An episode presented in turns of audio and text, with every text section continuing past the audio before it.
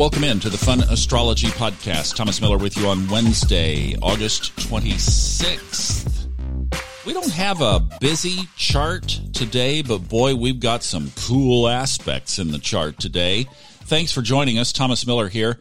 We're, I'm still trying to get to Virgo season, and we may, we may if I do this fast, all right? But we have two grand trines in the chart today. Dwayne, two. Dwayne's my buddy who last week pointed out that I was so captivated with one yod because somebody had asked a while back if you see a yod, talk about it. And we did. And it was such a wow, finger of God indeed, signature on that chart. But then my buddy Dwayne came along and, and pointed out, wait a minute, Thomas, there's two in there. And, you know, he was right. And uh, there, so we talked about that. But anyway, I'm just just fun in here. Uh, Dwayne and I have been emailing back and forth. Thank you for your emails, by the way. A little bit late here, delayed in getting back to you, but I will get everything cleaned up by the weekend. I promise. Okay, let's talk about the um, two grand trines. So, first of all, what is a grand trine? Grand trine, three planets connected by 120 degree aspects. So it basically forms a perfect triangle. So we're going to describe this as best we can. There are six planets involved. so you go, oh yeah, no, wait a minute. I haven't had my I'm still blowing bubbles in my coffee here. So let's make this easy, okay? Here's a visual. Uh, let's say 10 o'clock on the clock face and 2 o'clock and 6 o'clock. There's your triangle. Hey, we're on it.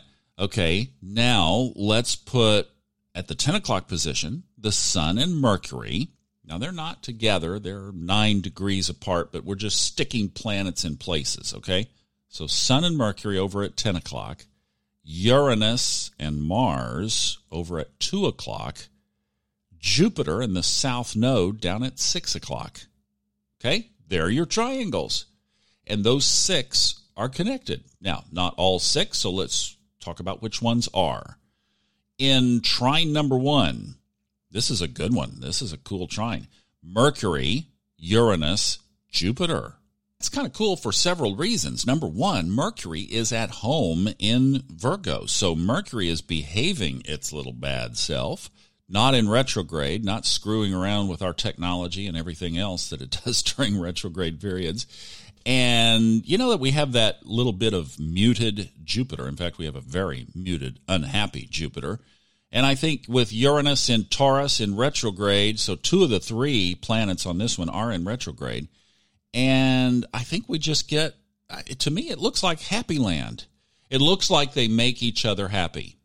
So, in other words, Uranus in Taurus, earth sign, Mercury in Virgo, earth sign, Jupiter in Capricorn, earth sign, so we have a very earthy grand trine here with two planets in retrograde making each other happy. I just, I, to me, it just looks like a happy grand trine.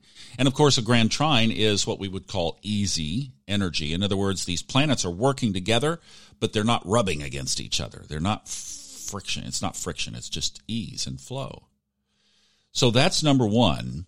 Now, number two, we kind of mix it up here. So the sun, remember we had the sun and Mercury at 10 o'clock. Now we're going to talk about the sun, Mars, South Node. So we have the sun in Virgo. So there's a fire planet in, or fire luminary, if you will, in earthy Virgo. You got Mars in Aries, fire, fire. And then you have the South Node, neutral, in Sagittarius, fire. So this is a spicy one. So Sun Mars trine obviously right there, you know you're going to have some fire, right? You're going to be aggressive. You're going to want to feel edgy, possibly. You're going to want to get some stuff done because that Virgo sun will make sure that you get more done today than you would normally get done on any other given day with that trine to Mars. But the South Node, hmm, that could bring some stuff up.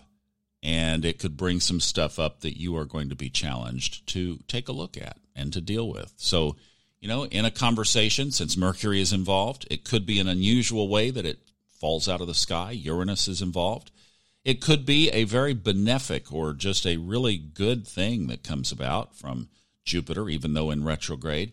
So, a really cool mix of Six planets, six planets tied together in this grand trine makes it something that is super powerful in the chart. I, today's going to be a great day, I think. Today is shaping up to be a really good day. Now, let's take a look at the squares before we just get overly exuberant here with the trines. We know we have our eternal square that will be with us the rest of the year between Mars and what I like to call the big three Saturn, Jupiter, Pluto. And also, of course, we've mentioned that Eris is also included in that as well. So we've got the Eris Mars squaring Jupiter, Saturn, Pluto.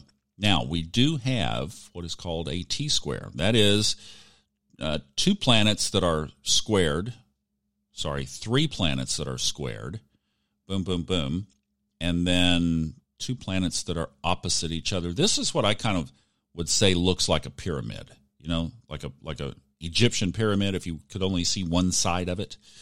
So it's a long base and then two sides, okay, going up to a, a point. So what's at the point? Well, the moon. So this isn't going to last long, right? Because we know the moon moves quickly. And at the two base points of the pyramid on the ground, on the left we have Neptune, and on the right we have Mercury again.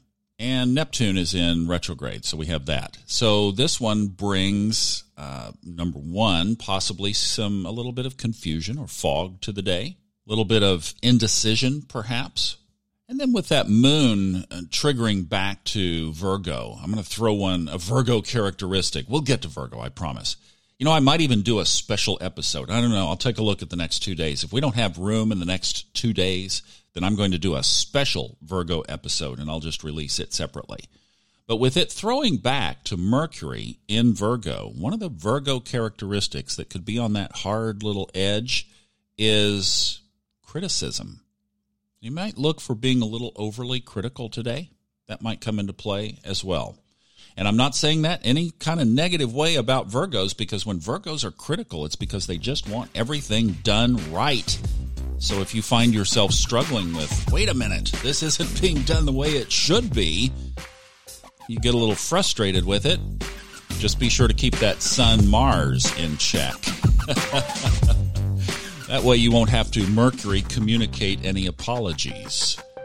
Have a great day. We will see you tomorrow. This is going to be a fun day. I'm looking forward to whatever this energy presents. This is going to be a good one. Have a great day.